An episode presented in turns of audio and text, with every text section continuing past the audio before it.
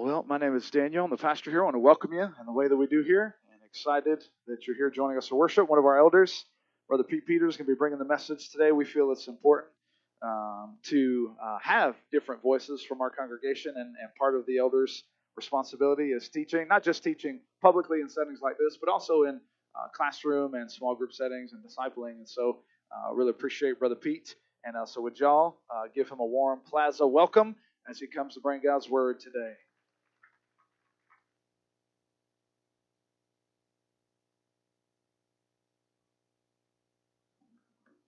Am I on? Okay. Yes, yes. Morning. My name is, as Pastor said, Everett Peters. Uh, I go by Pete. I'm one of the elders here at Plaza, and I'd like to welcome, as we come to the conclusion of this series, Peace to the End. I'd also like to take this opportunity to, to thank Plaza Church for its, un, its outpour of love and, and support during this time of um, passing of my mother-in-law, uh, Nina's mom. Um, and so we really uh, thank you guys for uh, supporting us and praying for us, sending cards and letters, just an outpour of, love that you guys have demonstrated and displayed for us. And so thank you. So we've been taking a look uh, into Paul's second letter of Thessal. Thessalonians, a, a church plant to the new believers, uh, and they were probably less than a year old. I mean, this was a uh, a church plant that that Paul had um, had started, and um, as we know, he was kind of run out of um, um Thessalonica. A bunch of folks didn't like what he was preaching in the aspect of just uh, that there was another king. And so um, they asked him to, to, he had to leave. And he sent a letter back to him after he found uh, he had gotten some um, reports from Timothy and Silas and how they were doing. And he was so encouraged and so uh, rejoicing. They sent him a letter to uh, encourage them to continue in the faith. And so you may recall that uh, Paul, so he starts his second letter. He's getting some more reports back, and he's he's starting his second letter, and he's writing to them about some of the things that he's heard continuing to encourage them. You recall that um, that he he was he wrote them about um, that the persecution would continue, and he encouraged them to focus on the end of the story. That those that were afflicting him or reflecting them today, the Lord would inflict his vengeance on them in the day of his return. Second thing he point that he uh, he wrote them on was that Jesus had not returned. Remember, we talked about that there was some false teachers that were saying Jesus had already returned. And Paul had told them, don't be deceived that uh, that he had written to them in his first letter uh, not to sleep as others do, but let us keep awake and be sober. Now, this might have caused uh, some of the circumstances surrounding this third issue that Paul is is now going to be concerned with. You know, it's funny that that in this uh, second letter, he's he's really encouraging them. He's setting a pattern of of encouraging them and then warning them in in a certain uh, facet of of that. Hey, uh, there are going to be those that are going to come and they've already started to try to seep in and, and try to discourage you that Jesus has already come. But then he, he hits on this point. And really, this is really the, the, the, the only thing that he's really directing them to, to change in the way that they're conducting their business. I mean, you're thinking of a Christian a year old. We, we look at today's society. Christian a year old is, is, is still just getting their feet wet. You know, they're, they're still swaying a lot. But yet this church has, has, started to found some foundation, some fundamental principles that they're holding upon.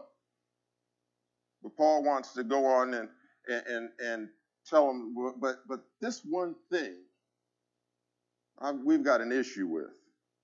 So if you have your Bibles, let's pick up in uh, 2 Thessalonians chapter 3, verses 6 through 18. Oh, Satan. And uh, if you don't have uh, a Bible, we invite you to use the Bible in the slot found in, in front of you. I was just um, I was just looking up there to find out what the page number is, and just happens to be the same page number I have in my Bible. So praise God. So now we command you, brothers, in the name of the Lord Jesus Christ, that you keep away from any brother who is walking in idleness. Reach over and touch your neighbor and say, Keep away from those brothers walking in idleness.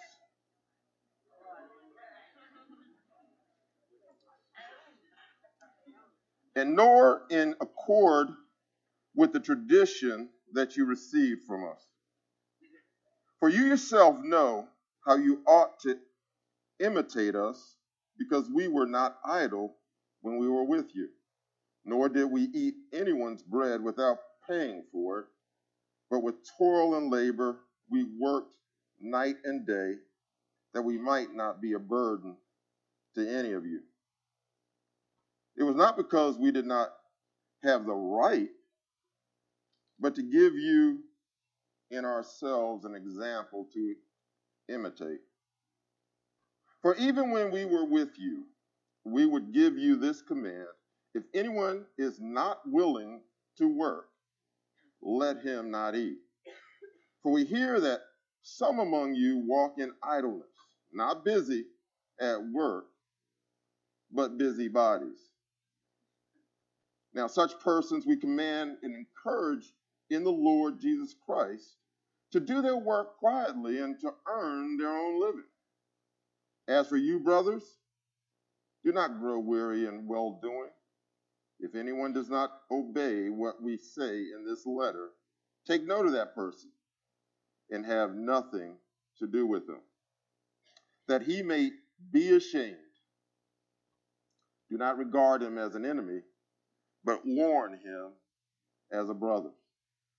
Now may the Lord of peace himself give you peace at all times in every way. The Lord be with you all. I, Paul, write this greeting in my own hand. This is the sign of genuineness in every letter of mine.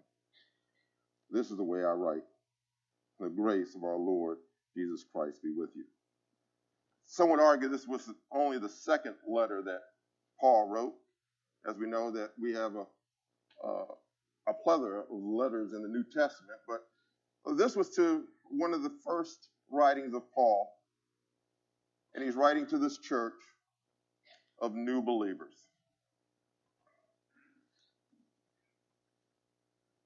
So the, today, the uh, today's title today's message is "Peace in the Midst of Work." Peace in the midst of work. When you think about retirement, do you picture ceasing to work and finding some sort of peace in doing nothing? I hear this side of the, the room, you know. As I was thinking of this, I was thinking of my own retirement.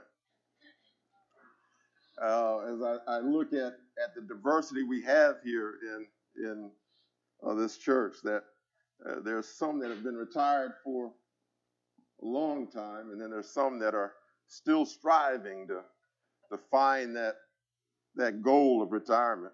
Well, I recently retired from 41 years being with DoD. Uh, many of you know 20 years active duty with the Navy and 21 years at the Navy Exchange uh, Command headquarters. I got to travel, got to meet a lot of people, and I also got to work hard and, and long, a lot of long hours. Um, we used to have this saying on the USS America, and I'm pretty sure many of you probably have heard the same saying work hard, play hard. You know, it was funny that, that in that saying, we never said work hard, sleep hard, or rest hard. You know, there was no resting, there was no being idle. You know, you worked hard and you played hard. When I finally decided to let folks know that I was retiring, many people, especially my wife, um, were concerned that if I would have enough to keep myself busy, coming from a uh, such a, a vibrant uh, environment, fast-paced life uh, of work. As several people I spoke to internalized the day that they would retire, um, their biggest fear was that they wouldn't have enough to do. Number one suggestion or warning that many people uh, told me was don't become a couch potato. Don't become inactive. Find something to do. You know, retirement provides me the freedom to be active without having to be attached to a paycheck. But I have to tell you, I have to be cautious. I have to be intentional, or I could easily fall into that pit of being idle or inactive. We don't particularly like to be around lazy or idle people, do we? I mean, we tend to think if someone is able to do for themselves, they ought to. It's something that's in our DNA. We're, we're, we're taught that as children, aren't we? And we're probably called being called lazy a lot when we were children. You know, I know I was. You know, what do you mean there's nothing for you to do? You know? Yeah. We, we didn't like to be called lazy, and we didn't want to be in, in, in, in a place where that we could be called lazy because we knew that definitely our parents would always have something for us to do. Don't we think if we, if I can get up and ex, expend some effort to do something worthwhile, why can't they? I mean, we ourselves don't like to be idle. We even sometimes work harder so that we aren't idle. I don't know about you, but I hate being stuck in traffic. You're just sitting there being idle. Life, life feels like it's actually passing you by. I mean, my, my mom lives in Annapolis, Maryland, and there's basically two routes to get there. Um, you can go up 64 west to 95 north, and then over to 50 east. Um, and and that's only maybe around a three three and a half hour trip if there's no traffic. But how many times is there no traffic? I mean, you get up to Fredericksburg, and then there's, I mean, um, uh, what's that? Huh? Well, but before Manassas, really, um, you just get this parking lot, gridlock. I've been up there sometimes where, you know, I've sat there for three hours trying to get through that grid. Now, granted, there might have been an accident. I mean, but you would think that, you know, six lanes we could be moving or doing something. They just hate to be just stuck there idling. And so in, instead, I take the 301 or the 17301 route.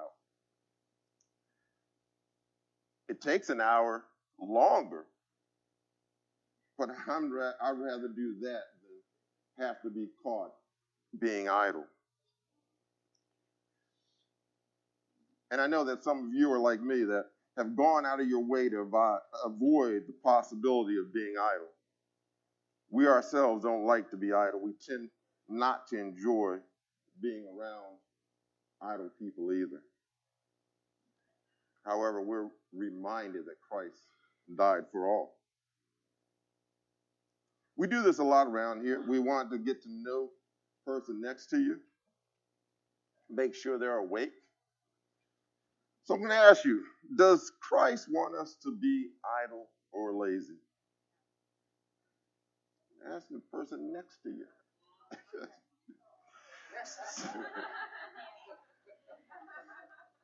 well, thank you though, anyway. I appreciate that. That's right, I'm next to you.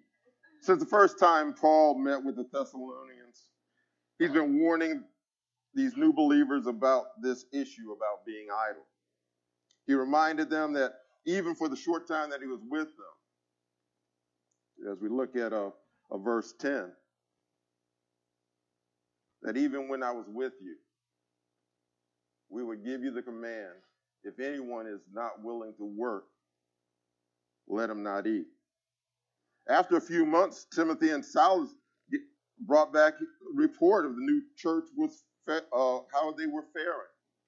And Paul penned in his letter, he says, "Hey, I'm encouraging you to aspire to live quietly, to mind your own affairs, to work with your hands as we instructed you, so that you may walk properly before outsiders and be dependent on no one.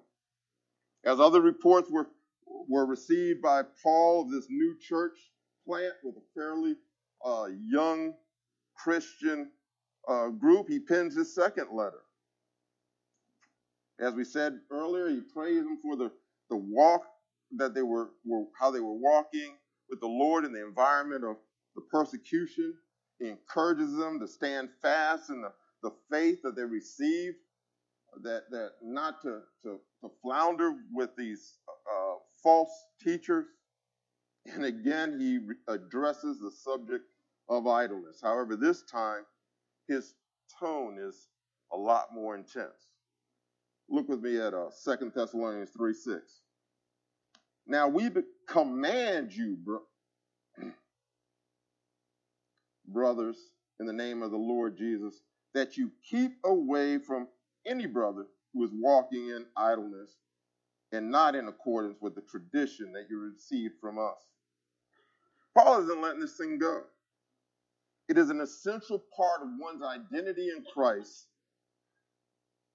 that they be not lazy. He now instructs the new believer to stay away from any believer that is walking in idleness. So, for a moment, moments we have left, I'd like to share with you some thoughts on what Paul wrote in these la- these next few few verses. Point one: Don't be a Christian that walks in idleness. I mean, so what is walking in idleness? I mean, we we we kind of got the picture, but it is when a person walks, uh, though they can work, and work is available for them, Yet they choose not to work, or they are unwilling to work. Say that again. It is when a person, though they can work, and work is available to them, yet they choose not to work, or they are unwilling to work. What possible reasons could be given to these uh, new Christians why they were, were idle or why they were lazy? Well, first off, some of them came as they were. They came, they were already lazy when they accepted Christ. And now, as followers of Christ, they refuse to grow. Second reason was that some accepted Christ and when they heard that the imminent that, that Christ was coming back, he was going to return, they quit their employment and was awaiting for Christ's return. Either way, Paul wasn't going to give them a pass. Laziness and idleness is not a godly trait. Now, please don't get get idleness and laziness confused with resting and abiding. We just got finished in January on, on abiding with Christ. For God does call us to rest. If you recall in Exodus 23 12, he, God says, uh, Six days shall you shall you do your work. But on the seventh day, you shall rest. And about abiding, John 15, 5 says, I am the vine, you are the branches. Whoever abides in me and I in him, he is that bears much fruit. For apart from me, that's Jesus, you can do nothing. But God also uh, warns us about laziness and sloth, slothfulness. In Proverbs 6, he gives us this comparison. He says, Go to the ant, O sluggard, consider her ways, be wise. Without having any chief or officer or ruler, she prepares her bread in summer and gathers her food, food in harvest. How long will you lie there, O sluggard? When will you arise from your sleep? A little sleep, a little slumber, a little folding of the hands to rest, and poverty will come upon you like a robber, and want like an armed man. So, what's wrong with being idle? Well, I have through, through few thoughts on this. We were not created to be idle. We were created to do work. I mean, even though I'm retired, I realize that I need to do more than wake up in the morning, get out of my bed, roll onto my couch, stay there until it's time to roll back into my bed.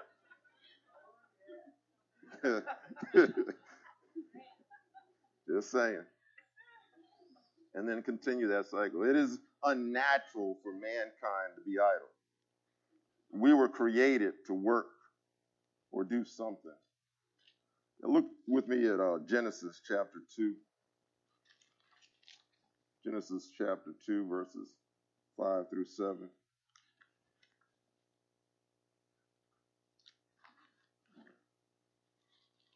I got oh, this new Bible. Breaking it down. When no bush of the field was yet in the land, and no small plant of the field had yet sprung up, for the Lord God had not caused it to rain on the land, and there was no man to work the ground. And a mist was going up from the land and was watering the whole face of, of the ground. Then the Lord God formed man of dust from the ground and breathed into his nostril the breath of life. And the man became a living creature. Then, if we drop down to verse 14, uh, 15, it says, The Lord God took the man and put him in the Garden of Eden to what? To work it and keep it. God gave man purpose and worth. He gave him a job to do. I believe Adam and Eve enjoyed working. Work was different in the garden before the curse. You know, but the curse, as we see in, in Genesis 3, brought pain and sweat, thorns and thistles into the work. However, it did not change man's purpose. I believe in heaven, work will be restored to a desirable thing for us to do. Being idle doesn't get anything done. There's so much that needs to be accomplished. Being retired, I see so much that I need to do. All those things I said I I do when I had the time. Well, I've entered that time. My biggest challenge is not getting too overwhelmed with the amount of things that need to be done that I just become idle, that I just don't do anything or do any of those things. I wonder if some of you have that same feeling uh, when you get on maybe a staycation uh, where you are have the time to look and you're looking around and seeing all the things that need to be done and you're just uh, maybe I can just be idle. Sad to say, church churches today have idle people. They somehow feel that the church is a glorified country club. You know, a place where you pay your dues and you get served. Membership means privilege. Some feel that uh, they can come and it's someone else's responsibility to make them feel good. And if that isn't happening, then they'll take their dues and find another place where they can be served and where the expectation for them is to do nothing but to be idle. This is not the, the attitude of our Lord Jesus Christ. You know, in Matthew 20, 26 through 28, Jesus said, But whosoever would be great among you must be your servant. And whosoever would be first among you must be your slave. Even as the Son of Man came not to serve, but to be served. I mean, not to, to be served, but to serve. And to give his life as a ransom for many. Jesus never lost sight that he was here to accomplish something the salvation of the world. And being idle, we become an easy target for temptation. Spurgeon once wrote Some temptations come to the industrious, but all temptation attack the idle. Paul hears that those unwilling to work have become busybodies. Look with me at verses 11 and 12.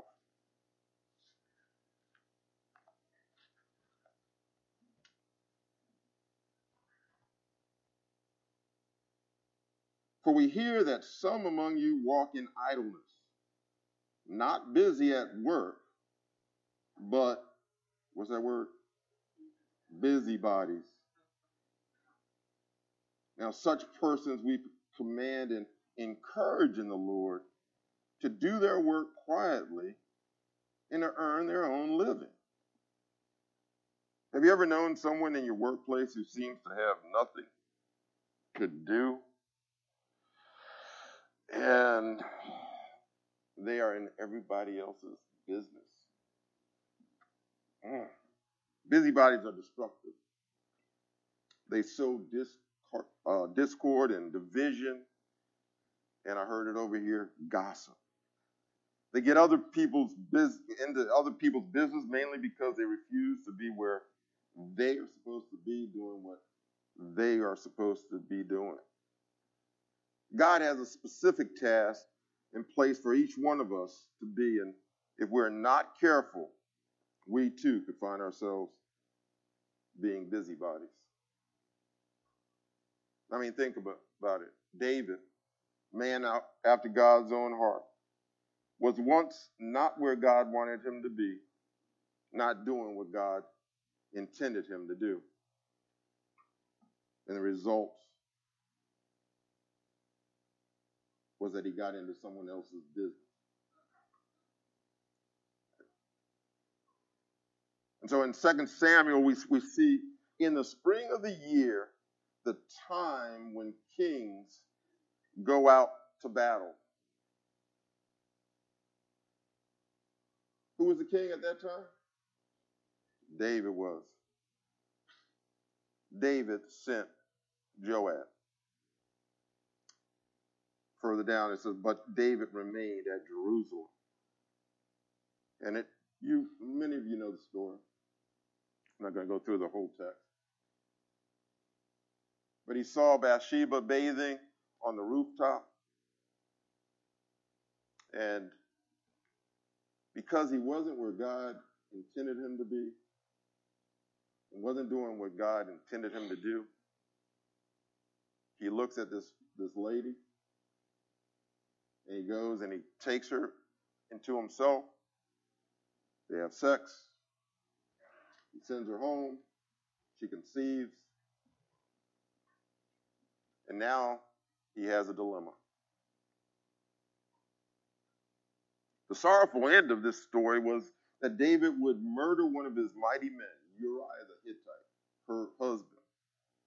That the child would die, that David's son Am- Amnon would rape David's daughter, same father, different mothers, that David's daughter's brother, Absalom, would kill Amnon, that David's son, uh, Absalom, would then try to take the kingdom away from David, and that in the end, David's commander, Joab, would kill Absalom. I mean, that was a train wreck of a huge proportion. Many people who become idle or lazy enter into a state of constant critics and uh, being constant critics and complainers. In a later writing, Paul writes to Timothy, warning him and us of what happens when folks become idle. Or in 1 Timothy 5 13 and 14, he says, Besides that, they learn to be idlers, going about house to house, and not only idlers, but also gossips and busybodies, saying that saying what they should not. So I would have younger widows marry, bear children, marry, uh, manage their household, and give a uh, and give the adversary no occasion for slander. In a nutshell, Paul would rather the young widows to marry and do something in raising a family rather than being idle and becoming a gossiper and a busybody. You know, there's no peace in being a busybody. Being idle puts an unnecessary strain on those of the same faith. Do you wrestle with when it is proper to be charitable to someone in poverty and when it's not? I sure do. I mean, we live in a, a deceptive culture, don't we? Are they ants or are they sluggards?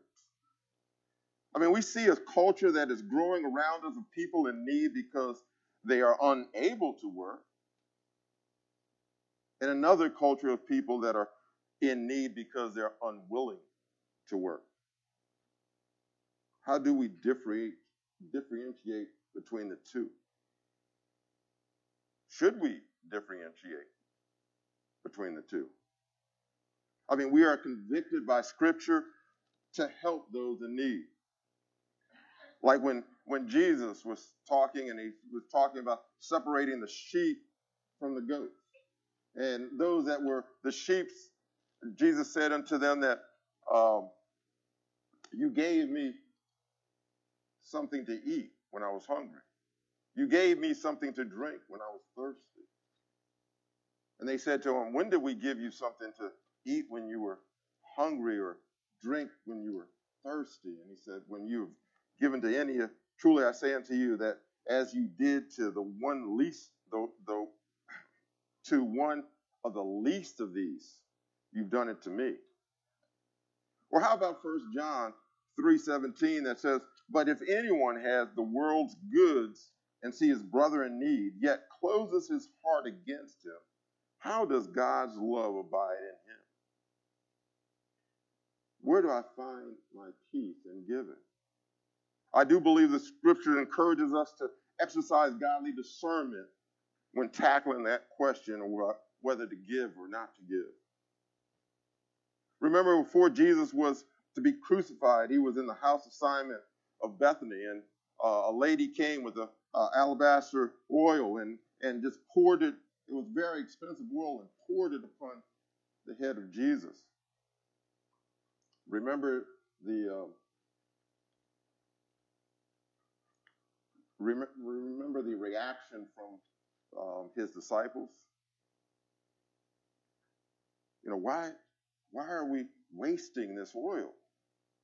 It's expensive oil. We could go out and, and, and, and, and trade it for some money and give it to the poor. However, Jesus rebuked them for their conversation of, uh, for the conversation for what she was doing was of the better service. But yet he let them know that uh, there will be other opportunities to give to the poor. So, yes, we should have a desire to bless others. However, we need to discern if we are uh, if we are hurting the person who is unwilling to, to work by enabling or, in, or crippling them by contributing to keeping them in idleness. See, sometimes it's not about the one we are giving to as much as it is about us soothing our own conscience. Are we willing to stop and find out if we are actually helping or hindering this person's walk and growth? See, Paul knew about these particular folks. He had formed a relationship with them. And in seeing this, Paul decided to set the example. Look with me at uh, verses 7 and 9. For you yourself know how you ought to imitate us, because we were not idle when we were with you, nor did we eat anyone's bread without paying for it, but with toil and labor we worked night and day, that we might not be a burden to any of you. It was not because we do not have the right, but to give you in ourselves an example to imitate. I mean, I wasn't there. Unemployment was probably, might have been low. There might have been help wanted signs posted on every other shop. I mean, Paul was there to start a church, to give the eternal message to anyone who would receive it. And Acts records that some of the Jews, great many of the devout Greeks, and not a few leading women did receive the message and accept Christ. Paul had enough people that he could have required a salary, but rather he felt he should become an example. Paul anticipated this issue of idleness and, and how it could be a distraction to the gospel and growth of these young believers. So he himself modeled laboring to the Lord. And so we see in, uh, in verse 13, Paul urges the one who are doing what he instructed to continue in the good work, continue in the charity, continue in the love, and urges them not to be idle in disassociating with those that are unwilling to change.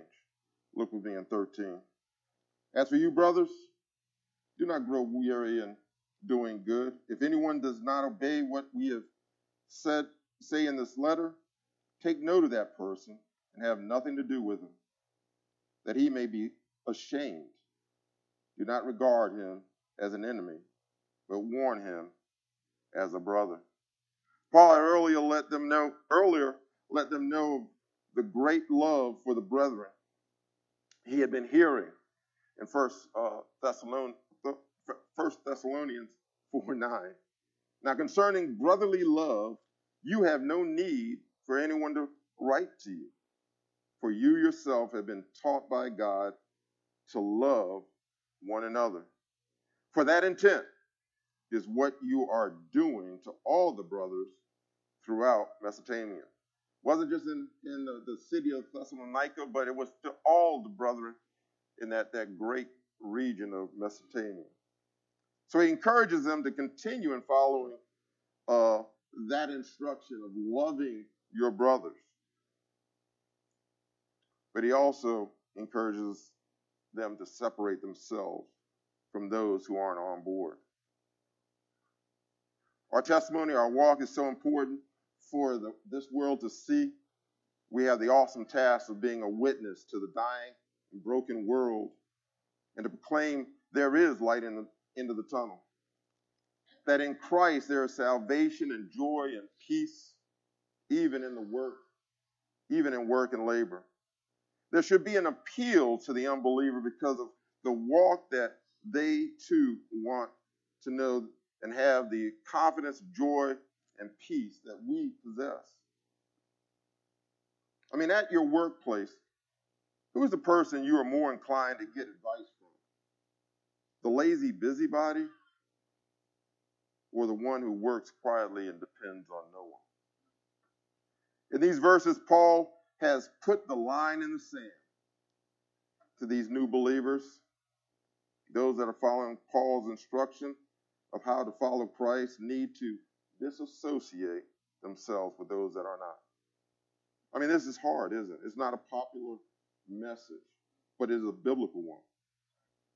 Turn with me to Matthew 18, 15 through 17.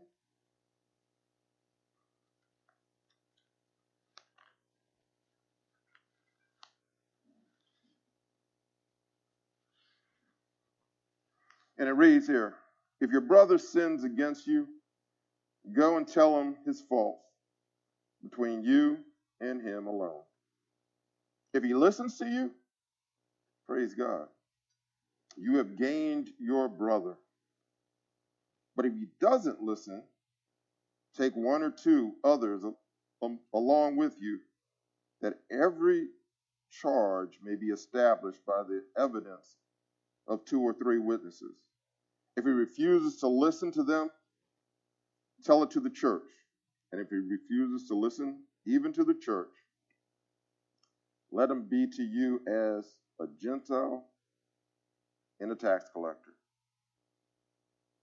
Church, we have a responsibility to be accountable for and to each other. This isn't easy. There roars within us this inside conflict. Yet, if we say and believe Jesus is better than anything, then we will not only take the log out of our, our eye, but take the splinter out of our brother's eye. However, it is this so hurtful when that brother or sister refuses to submit under Christ's authority. I wonder if the question isn't how much do I love my brother or sister, but rather, how much do I love Christ? The goal of church discipline must always be restoration.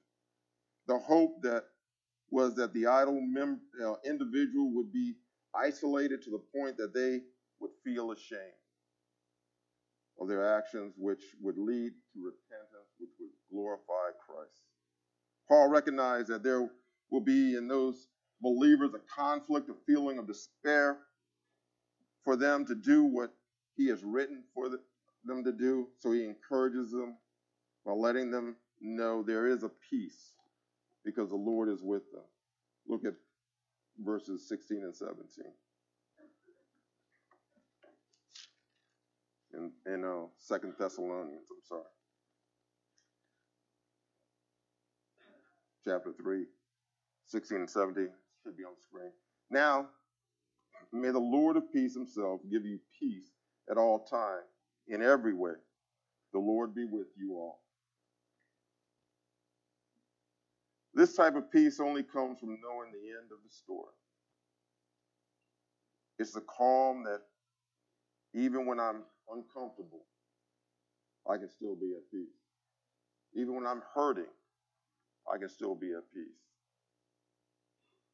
Even when the storms are raging around me, I can still be at peace.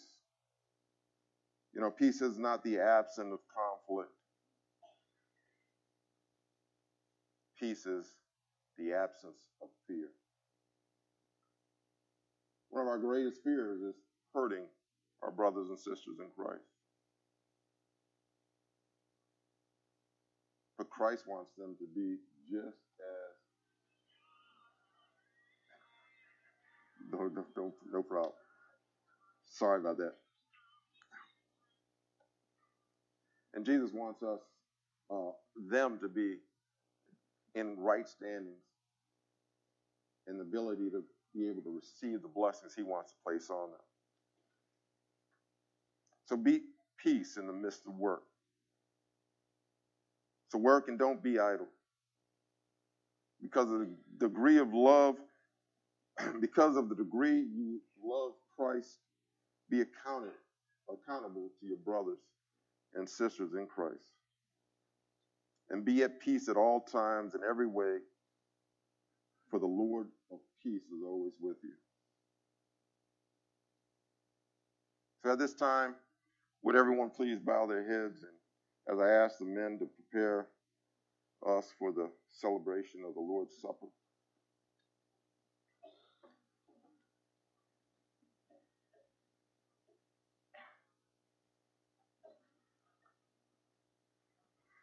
You may be here today and you are not a believer in the Lord Jesus. I want you to know we love you.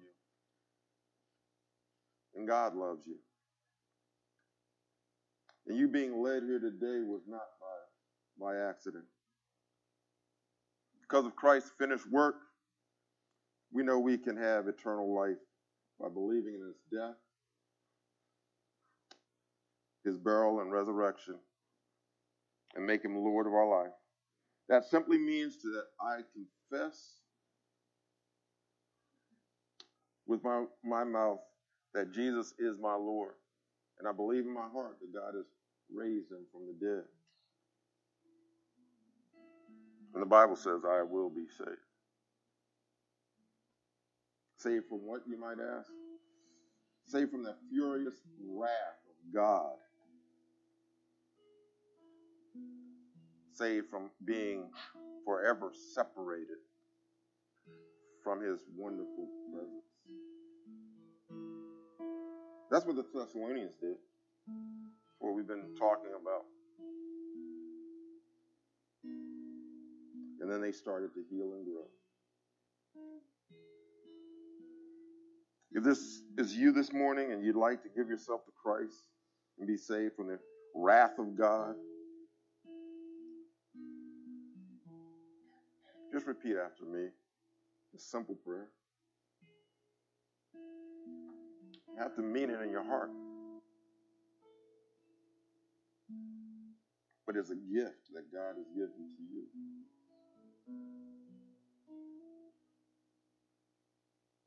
So if you like to receive and accept Jesus as your Lord and Savior, just say these, these simple words. Lord Jesus, Lord Jesus, I believe you were crucified for my sins. I believe you were crucified for my sins.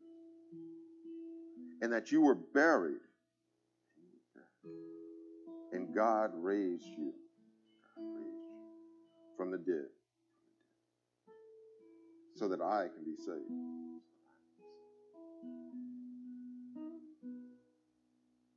I want to take myself off the throne of my own desires, and place you on the throne, place you on the throne of my heart. I want to start following your ways and do what your word says.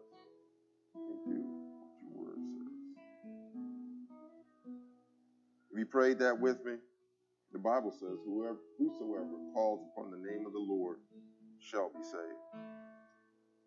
In a little while, during the invitation time, we would ask you to please come forward and share your decision with one of the, the deacons or the elders. They'll be up here in front or write it on your connection card. Or tell the person next to you.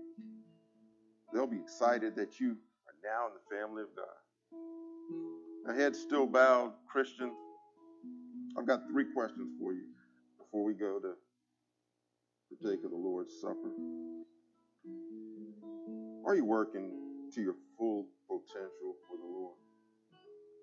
In the place God has called you? Doing the things that God has called you to do? Number two, if you're not working, or serving, please ask yourself why. Is it because you are unable or unwilling? And the third,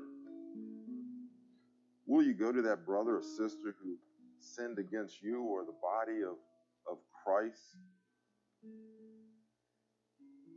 in being idle, in being lazy, and plead with them to repent? I hope you know we are our brother's keeper. Lord Jesus, we do thank you. We are in awe of your creation, the complexity of all that is around us, Lord.